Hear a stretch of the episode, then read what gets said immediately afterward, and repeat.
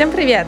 И это первый выпуск второго сезона подкаста «Мы чё, взрослые», в котором мы все так же пытаемся разобраться, чем же еще нам нужно заниматься, пока не отчислили из универа.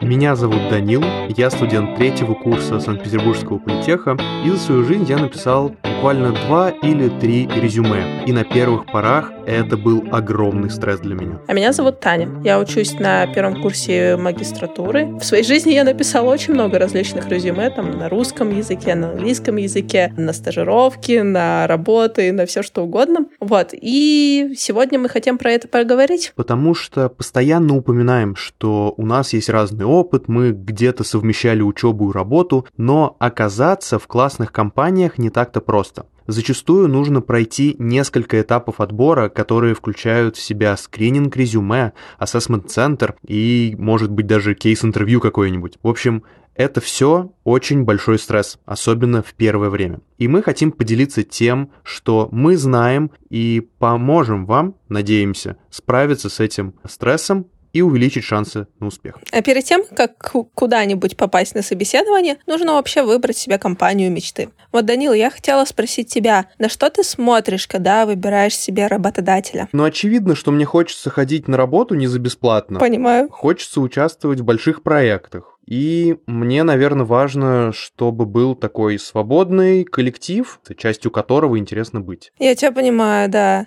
Но еще мне бы хотелось, например, работать в команде с людьми, которые плюс-минус одного возраста со мной, разделяют и понимают мои ценности. Да, это правда, и мне кажется, тут будет очень к слову сказать, что партнером второго сезона нашего подкаста стал Альфа-банк. Ура, ура. Но мы вам в течение сезона не будем рассказывать про продукты и услуги Альфы, а сконцентрируемся на том, почему в Альфе хорошо и круто работать. Вот у них как раз очень молодая команда. 20% сотрудников моложе 25 лет. Звучит как действительно хорошее место, чтобы начать карьеру. Ну и вообще приятно работать в компании, куда можно прямо в офис принести свою любимую улитку или взять свою собачку. И это будет полностью окей. Я чего-то не знаю о тебе, Тань. Улитка? Данил, неважно. Пока улитка Светка занимается своими делами, я буду решать реальные задачи, работать над классными проектами и вообще пополнять свое портфолио, а не просто решать задачи ради задач. Ну, я так понимаю, все это еще будет на каком-нибудь классном ноуте, который выдаст компания. Естественно. В общем, звучит прям хорошо. Но если тебе вообще не хочется выходить из дома, то это тоже вполне реально. Вообще особенно радует, что в Альфе почти во всем готовы идти навстречу, например, тот же самый гибкий график. Это для тех, кому очень надо с утра сходить в спортзал, а потом уже садиться за работу дома. Хотя Офис у Альфы просто кайф. Со спортзалом и психологом. В общем, обязательно перейдите по ссылкам в описании выпуска и посмотрите, как вы можете начать или продолжить свою карьеру в Альфа-банке. Да, а сегодня у нас в гостях Лера. Лера очень много сделала, и я была в шоке, что она учится на втором курсе бакалавриата, а не на втором курсе магистратуры. И она поделится своим опытом с нами. Ну что, Данил, погнали? Поехали.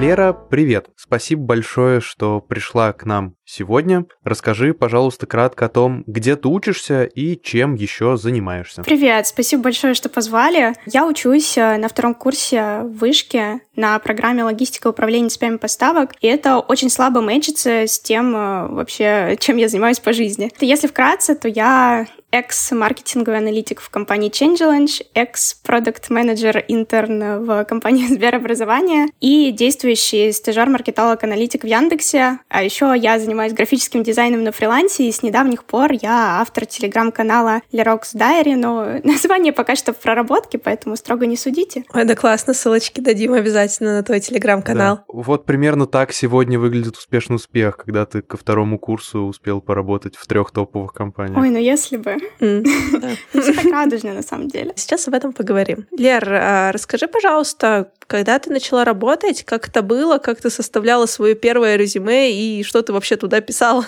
Можно ли было туда что-то написать? Ой, это был невероятно тернистый путь, но на самом деле Я достаточно хорошую базу себе заложила тем, что одной из э, моих целей на первый курс было набрать много классных строчек в резюме, чтобы попасть на стажировку мечты. Я вписывалась просто во все вообще мероприятия вышки, которые были, наверное. Я была там проектным менеджером на мероприятии «Ночь» от СТС. Я была дизайнером в двух студорганизациях. И, в общем, э, с самого начала первого курса ударилась в кейсы, и в самом первом кейс-чемпионате в котором мы с ребятами решили, что мы уже спецы логистики. Это был кейс-чемпионат Supply Chain э, Cup by Changeland. Менеджмент. Да, да, да, да. Вот. И, короче, мы отучились два месяца на логистике и такие, ну все, мы готовы. вот. И мы стали участвовать. Даже попали в HK, э, ну, High Quality Awards 25% и решили, что теперь мы точно готовы к чему-то более серьезному. И вторым нашим кейс-чемпионатом стал McKinsey Beyond Business. Мы просто такие, ну все, консалтерскую историю мы взяли, это наше. Мы уже консультанты. Да, да-да-да, без пяти минут, натурально. И, короче, в этом кейс-чемпионате мы прям запарились с ребятами, поресечили рынок и придумали идею цифровой платформы и даже сделали MVP-шку этой платформы. И те, кто вообще проверял, они, короче, очень оценили эту идею, нас вывели в финал, мы получили на первом курсе Fast Track McKinsey. Mm-hmm. И эта строчка, она всегда была просто первой в моем резюме, самой верхней. Первой, когда я кому-то пичу свой опыт, я просто такая, ну я на первом курсе финалист McKinsey Beyond Business. Это работает. Пока мы не пошли вперед, я побуду таким этим, знаете, дедом душнилой, я буду переводить э, сленг, который мы используем,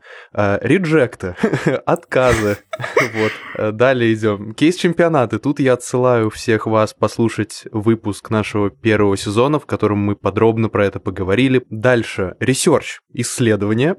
Консалтинг — это такие компании, которые помогают другому бизнесу. Что, что еще было, Лера? Там была MVP-шка. MVP, да, Minimal Viable Product. Когда вы делаете как будто будто бы прототип, макет того, что будет в будущем. Вот. Но вообще, на самом деле, ты сказала вот то же самое, наверное, что сказал каждый бы из нас, что первое резюме, которое мы составляли, оно реально состояло из всех наших активностей в универе. И это, на самом деле, очень крутая возможность, когда ты в университете нашел себе студенческое сообщество, и через него можешь наращивать свои скиллы. То есть я, когда делала свое первое резюме на втором курсе, чтобы пойти в компанию, я тогда была на стажировке в GTI, тоже у меня там чуть ли не, ну, не то чтобы не единственным, но из опыта работы я писала, что вот я организатор в кейс-клубе, вот я делала мероприятия, вот я делала кейс-чемпионаты. На самом деле на собеседовании мы про это очень много разговаривали, потому что это вот такие поинты, за которые HR может зацепиться и тебя раскрутить на ситуации. Когда, допустим, вот ты делала кейс-чемпионаты, скажите, пожалуйста, какая там самая сложная у вас ситуация сложилась в команде и как вы ее решили. И через вот такие вот вещи HR смотрит, как вот ты работаешь в критических ситуациях, как ты решаешь конфликты, как ты подходишь ко всем вопросам вообще в совокупности. Мне, мне кажется, тут важно в таком опыте писать не просто вот я был организатор, я организовал кейс-чемпионат. Э, тут, мне кажется, важно писать чуть больше конкретики, что конкретно входило в твою сферу обязанностей и как ты решал какие-то проблемы, чтобы было понятно, какие навыки у тебя благодаря этому есть, а не просто как факт, типа, вот я активист. Ну, молодец. Ну да, если мы говорим конкретно про резюме, это сто процентов. Это первое правило хорошего резюме. Говорить, чем именно ты занимался в этом проекте. И плюс, наверное, если говорить про собеседование, потом очень важно уметь это даже не самый релевантный позиции опыт как-то грамотно представить. Ну, то есть, кому, наверное, интересно, если я подаюсь на продукт менеджера то, что я там была, ну, организатором каких-то литературно-акустических вечеров э, в ВУЗе. Но я могу сказать, что там я менеджерила команду из 10 человек, ставила им задачи и коммуницировала с ними какие-то лидерские навыки. Тут и коммуникацию, собственно, ты можешь подсветить. И в таком свете HR это будет уже интересно. Да, на самом деле ты права. Вот даже в резюме, условно, на HeadHunter в стандартном шаблоне есть такая вещь, что ваши хобби. И как бы вроде кажется, ну какая кому разница, какие у меня там хобби. Но, допустим, если ты нам напишешь, что ты играешь по выходным в футбол, то HR это скажет, что ты такой тимплеер, что ты работаешь в команде. Важно людям, когда сотрудник их работает в команде. Сейчас было на больное. У меня просто мое хобби — это работа,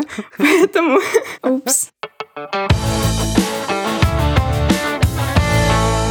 Наверное, хочу про одну штуку сказать, которую, как мне кажется, стоит указывать в резюме. Различные курсы. Я помню, я в свое время на кажется, первом курсе или перед поступлением я прошел курс от э, одной большой платформы по Excel и Google таблицам. Сейчас я замечаю, что во многих вакансиях пишут отдельно, что круто, если у вас такое есть, указывайте. Если честно, да, мне кажется, рынок труда просто сейчас настолько перегрет, что каждое твое какое-то маленькое преимущество, которое может тебя хоть чуть-чуть отделить от толпы, хоть чуть-чуть какое-то преимущество дать перед другими кандидатами, это стоит указывать в любом случае. Потому что когда сейчас в компании летит вот эти вот э, тысячи заявок на одну вакансию, ну, в тот же Яндекс, там, на какие-нибудь хайповые позиции типа маркетолога, дизайнера, тут э, точно надо указывать по максимуму. Но знаешь, такой важный момент, что все-таки в резюме стоит писать правду, то есть, если ты там в своих скиллах написал, что вот я продвинутый пользователь Excel, то реально будь готов к тому, что на собеседовании тебя будут спрашивать, как продвинутого пользователя Excel.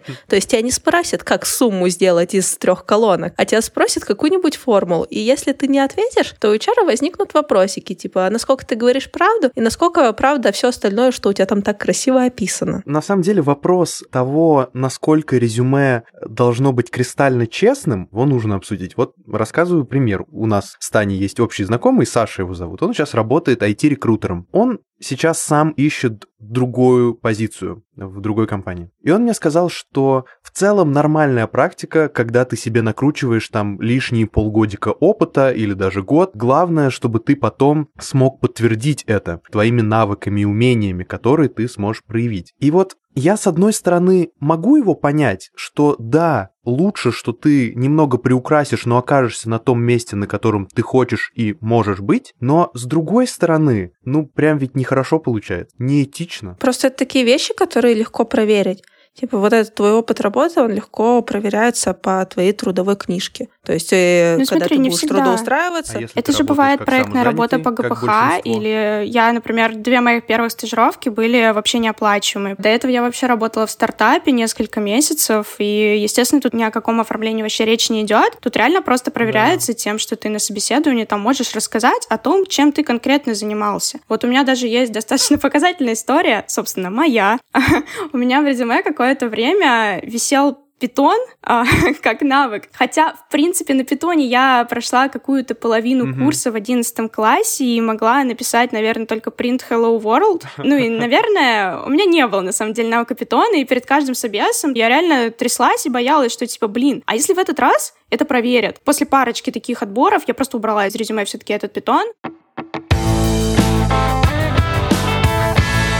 Еще классно для карьеры нетворкаться с админкой своего факультета. Вот нам, например, админка факультета однажды подогнала прикольный ништячок. Это работу на какой-то бизнесовой конференции. Это была, по-моему, международная выставка, касающаяся какой-то экологии или чего-то такого. В общем, там была подработка на два дня. И, по сути, мы были ребятами, которые выполняли какую-то вообще максимально неинтеллектуальную работу, типа консультировать гостей, стоять на регистрации. Но все это мы делали как бы под э, присмотром, под надзором mm-hmm. а, людей, которые реально являлись ивент-менеджерами, и мы видели вот всю их работу, то, что они делают, как они менеджерят команду, как они там ставят задачи, что они еще делают, в каких mm-hmm. там кризисных ситуациях они как поступают. Мы это все видели, и я себе написала, на самом деле, в опыт работы в резюме, что вот, э, ну, я была ивент-менеджером на выставке вот этой, и хотя я занималась, по сути, ну, mm-hmm. типа, просто регистрацией гостей и их консультированием, а когда меня спрашивали про этот опыт работы, я могла рассказать, например, немного больше, что, ну, вот, э, в целом, я как бы работала в команде волонтеров, и я немного, угу. ну, там, работу их менеджерила, в общем, как-то там координировала на площадке людей, вот. И как бы своим рассказом я могу подтвердить, что я реально это делала, потому что я это видела, и я знаю, как это делается. И вот как это считать? По сути, у меня есть такой опыт, но опыт больше наблюдения, чем конкретно ну, какой-то да. практики. Да. Но с другой стороны, я знаю, как это работает. Не-не, это все правильно, то, что ты говоришь, ну, типа, прикольно, да. И если ты можешь свой свою сказку, которую ты там описала в резюме, как-то реально подтвердить, то, наверное, да, это окей. А если тебя на собеседовании ловят реально за одно место, понимая, что тут ты как бы наврал, то к тебе возникает очень много вопросов, и тебя навряд ли куда-то возьмут. То есть мой поинт в том, что все, что вы рассказываете, вы должны уметь подтвердить mm-hmm. чем-то. Полностью вот. согласна. И не вызвать при этом подозрений. Mm-hmm. Ну, то есть как будто, знаешь, резюме — это не некий официальный документ, который тебя обязывает э, под страхом наказания какого-то административного или уголовного писать только правду. Наверное, это все-таки такая один из вариантов коммуникации с компанией. В целом цель коммуникации достичь трудоустройства, поэтому в целом она может быть, наверное, разной. По факту, да. Надо уметь себя хорошо представить. Да, да. Кстати, мы говорили про то, каким должно быть резюме, и вот я вспомнил сейчас, был один пример, он завирусился, не знаю, попался ли вам на глаза. А, резюме расширили человека, который устроился в Microsoft, и он там прям его полностью разобрал и показал, типа, вот, смотрите, как оно устроено. Я думаю, мы его в наш телеграм-канал закинем, чтобы вы тоже могли посмотреть. Подписывайтесь. Вот, и там в целом был акцент на том, что вообще забейте на какой-то дизайн, не заморачивайтесь по поводу красивых там шрифтов и так далее. Важно именно показать, что вы делали через ваши навыки и обязательно показать это с цифрами. Просто можно в хронологическом порядке показать не то, что вот я был организатором кейс-клуба, а то, что мы сумели сумели привлечь на кейс-чемпионат 300 плюс человек с учетом там общих охватов постов там каким-нибудь. Вот это типа правильный пример. Ну, слушай, да, но э, вот, например, опыт э, стажировки не всегда можно как-то оцифровать, потому что стажировка — это очень ограниченная по времени штука, то есть это срочный трудовой договор, и вот ты в компании находишься там 3-6 месяцев, и, допустим, даже ты какую-то гипотезу придумываешь, и пока ее компания начинает внедрять и тестить, у тебя кончается стажировка, и ты просто не знаешь да. результат своей да. работы, как оно окупилось, там, сколько народу привлекло, как увеличились конверсии. И вот у меня реально вот несколько раз была такая проблема, что я могу сказать, что я делала, ну и на собеседовании я на самом деле так и говорю, что ну я вот делала то-то, то-то, но потом я ушла, и я не знаю, какой от этого был импакт вообще. Mm-hmm. вот. Я думаю, очень важно, чтобы резюме было легко читать, чтобы HR не смотрел на полотно текста, не понимая, что вообще хотят до него донести. Оно должно быть максимально структурировано. Да, должен быть блок там обо мне, блок опыта, блок учебы, там, блок еще чего-то. И все это должно все равно быть, ну, типа, жирным шрифтом выделено, там, менее жирным, просто текстом. Это должно быть читаемо, не вызывая отторжения сразу. И еще, мне кажется, есть такой вопрос с фотографией много у кого. Стоит ли туда лепить свою фотографию? Я думаю, что все-таки стоит. Резюме с фотографией фотография, оно уже как будто бы я не знаю, персонализировано, что ли. Угу. Люди имеют хоть какое-то представление, но тут вопрос, какую фотографию выбрать. Так, чтобы не, от, не вызвать тоже отторжение, потому что я была тоже на стажировке в HR, и мы набирали ну, неважно, вы набирали студентов, там тоже на стажерские позиции, и были моменты, когда просто вот мой руководитель смотрела на резюме и видела эту фотографию, и просто девочку откладывала на потом, потому что она ей по фотке не нравилась, дурацкая фотка. Жесть, но мне кажется, это не должно так знаю, работать. Конечно, во-первых, да, я абсолютно согласен, это ужасно, и насколько я знаю, в Европе и в Америке вообще есть чуть ли не законы, которые говорят о том, что фотографий не должно быть как раз во избежание дискриминации по этому признаку. И там как раз такая культурная традиция, что никаких фотографий, чтобы у всех были равные, адекватные шансы, основанные именно на вашем опыте. Да нет, тут просто вопрос в том, как выбрать фотку. То есть, извини, если там какой-нибудь чувак присылает фотку «вот я и рыба» и на своем резюме, то как бы... Ну зачем он нужен в компании? Слушай, ну, э, как бы, конечно же, фотографию в купальнике, наверное, не стоит. Хотя, опять же, вопрос, куда вы подаетесь, конечно. Но э, мой посыл в том, что, наверное, есть люди, у которых, допустим, я не знаю, какая-нибудь, э, блин, родинка на подбородке, которая вот опять же того же самого HR какого-нибудь может смутить, понимаешь? Вот это такая вещь, которая на подсознательном уровне может где-то у кого-то сработать. Еще раз, это неправильно, это как это называется, лукизм, фу-фу-фу, но такое может случиться. И как будто бы тут вопрос не в том, качественно тебя сфотографировали или нет, а что вот это так. Так подожди, дальше ты приходишь на собеседование, и тебя все равно увидят. Так не приходишь. Как бы. А что не же... приходишь? Ну, по, по... а, если ты не прикрепил. Ну да, да, согласен. Ладно, давайте пообщаемся в целом про собеседование. Наверное, изначально стоит начать с того, что в компании, особенно в крупной компании, а, существует не один этап отбора в виде собеседования, а условных там минимум 3, 4, 5. Изначально, когда там студент скидывает свое резюме, HR проводят скрининг, и выбирают тех, кто им понравился. Они уже отправляют им онлайн-тесты. Очень часто нужно, чтобы пройти в целом на собеседование, решить онлайн-тесты, которые проверяют твои вербальные навыки, математические навыки, ну и навыки, которые релевантны данной вакансии. Дальше, если вы набираете балл выше среднего, только тогда вас могут пригласить на собеседование. Первое, оно проходит с HR. Если HR вы понравились, только тогда он отправляет на собеседование с линейным руководителем. Но собеседованию с линейным руководителем может еще предшествовать такой этап отбора, как э, центр оценки, assessment центр или я не знаю, кто его как еще называет, когда необходимо решить несколько кейсов, чтобы люди посмотрели, как вы умеете работать. Так вот,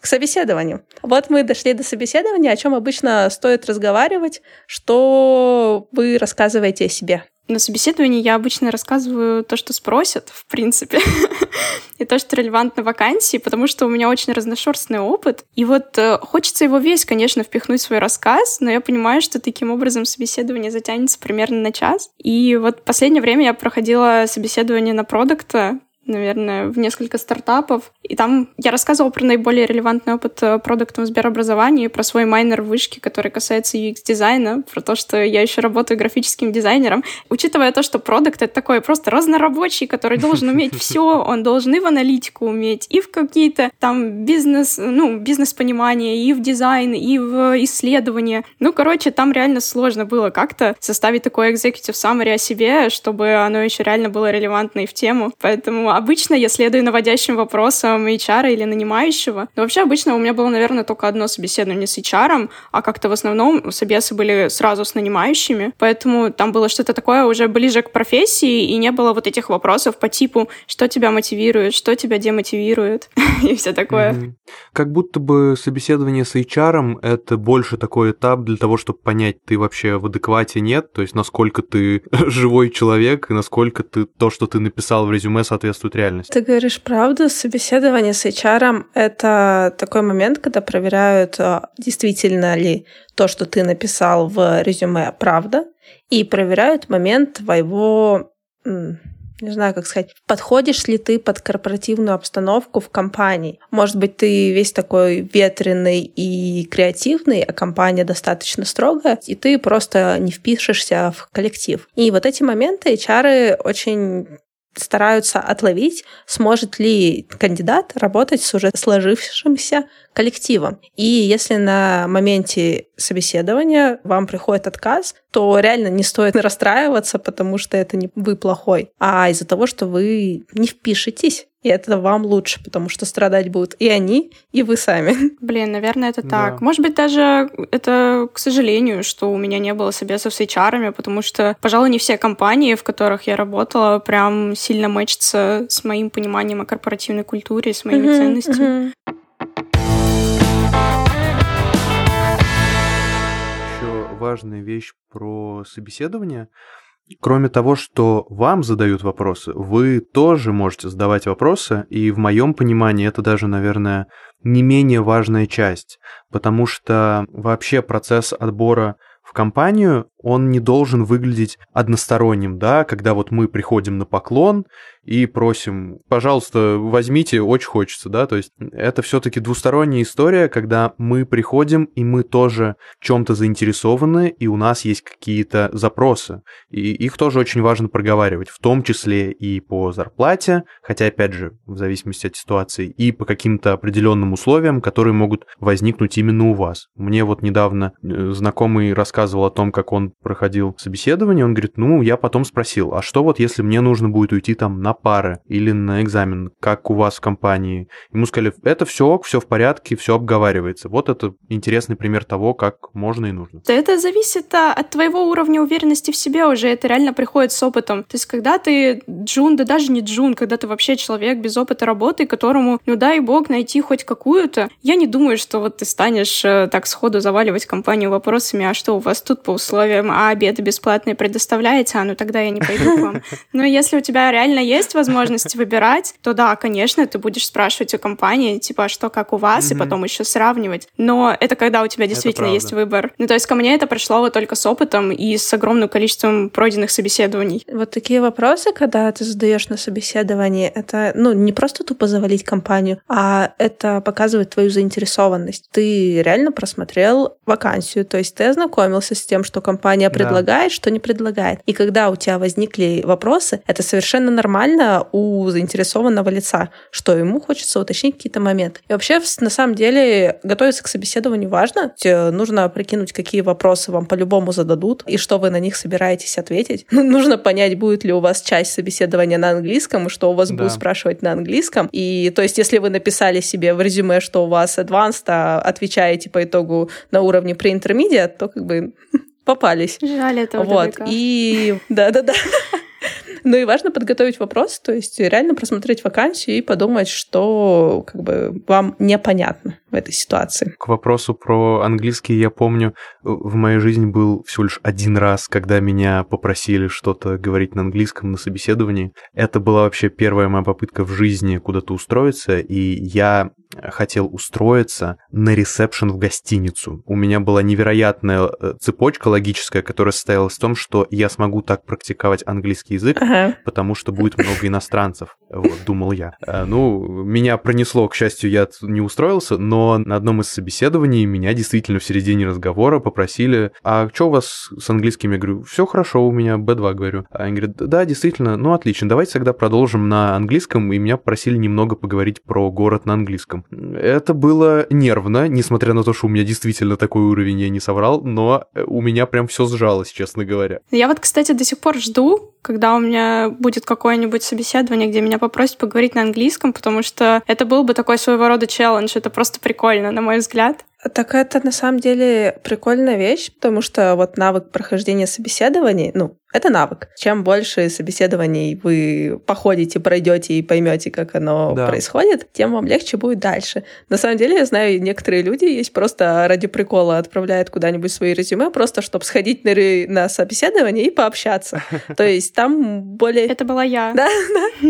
Ну так вот, нет, это, это на самом деле очень классный способ, типа на первых курсах вот так вот походить на собеседование, натаскаться и потом их щелкать. Да, мне просто очень был нужен навык самопрезентации презентации, потому что я в это вообще не умела.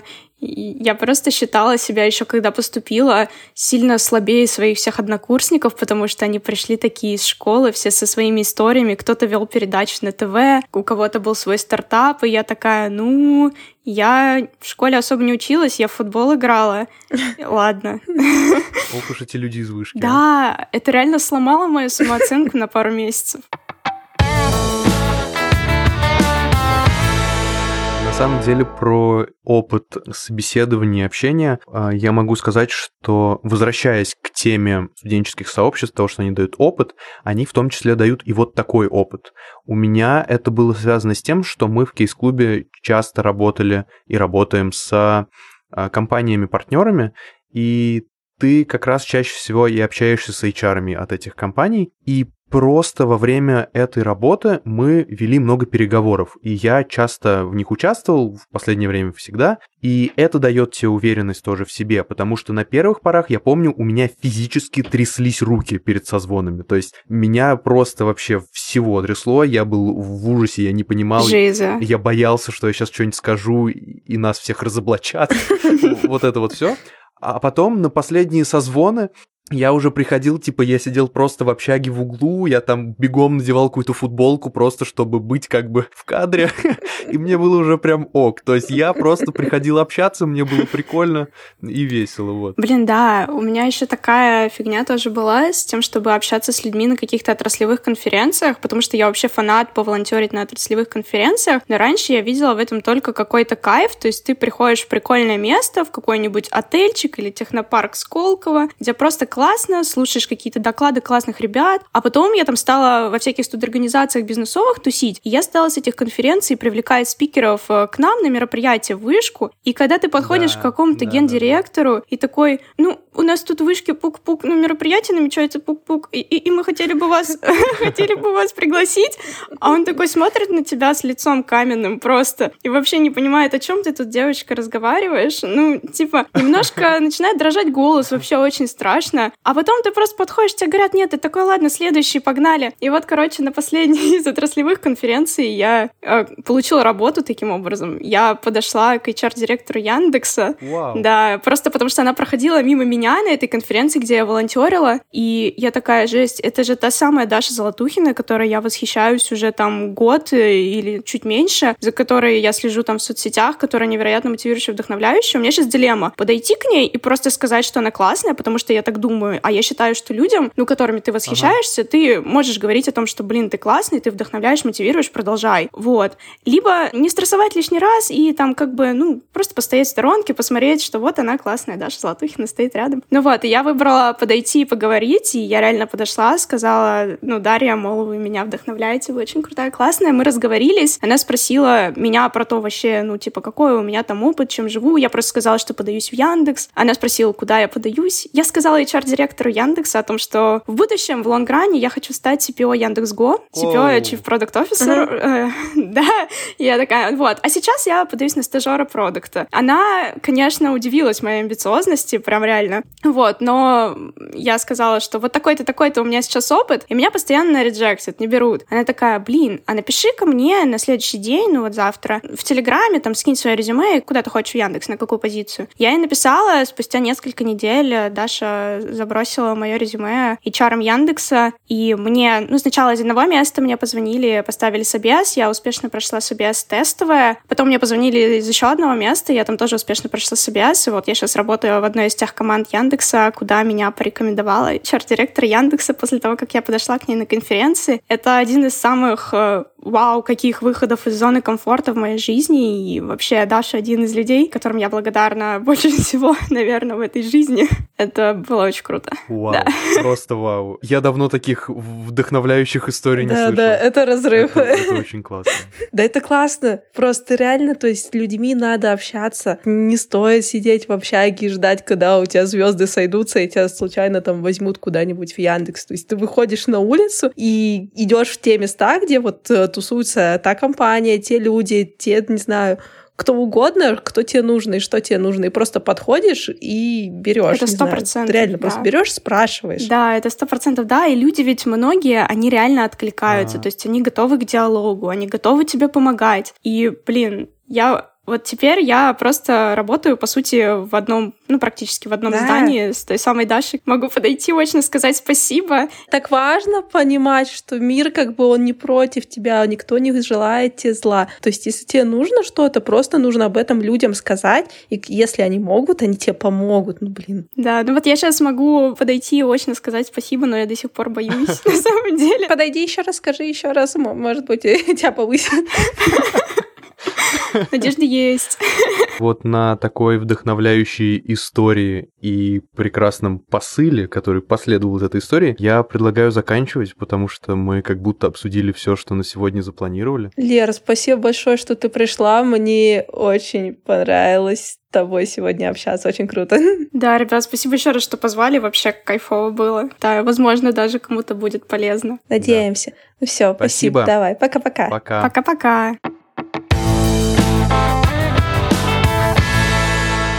Вообще выпуск показался очень насыщенным, много мы разного опыта обсудили. Тань, какие у тебя остались э, впечатления? Мне очень близок то, что прохождение собеседований — это реально навык, и он формируется со временем. На первых курсах в университете, там, не знаю, даже на третьем курсе, может быть, у кого-то на четвертом, стоит быть готовым к тому, что на собеседовании вам, вас реджекнут, вам откажут. И это абсолютно нормально. Со временем, чем больше вы проходите собеседований, тем лучше вы учитесь презентовать себя, тем лучше вы понимаете, какие вопросы вам могут задать HR, как э, выставить себя в наиболее выгодном свете свете. Стоит этому научиться, то есть стоит ходить на собеседование, стоит писать резюме, постоянно получать, запрашивать обратную связь у HR, что вам понравилось, что вам не понравилось, а, и вне зависимости от того, отказали вам или согласились вас взять на работу. Да, я согласен, и я бы, наверное, еще одну вещь добавил всегда важно готовиться, что при написании резюме, то перед собеседованием. И важно отталкиваться от того, что в самой вакансии написано, какой требуется опыт, какие конкретно навыки. Обычно там прям список. И если вы подаетесь на позицию условного ивент-менеджера, то наверное, не стоит э, сильно акцентировать внимание на том, что вы умеете на питоне программировать. Ну, то есть это, конечно, здорово, это можно написать где-то там внизу в дополнениях, что вы вот еще такой классный,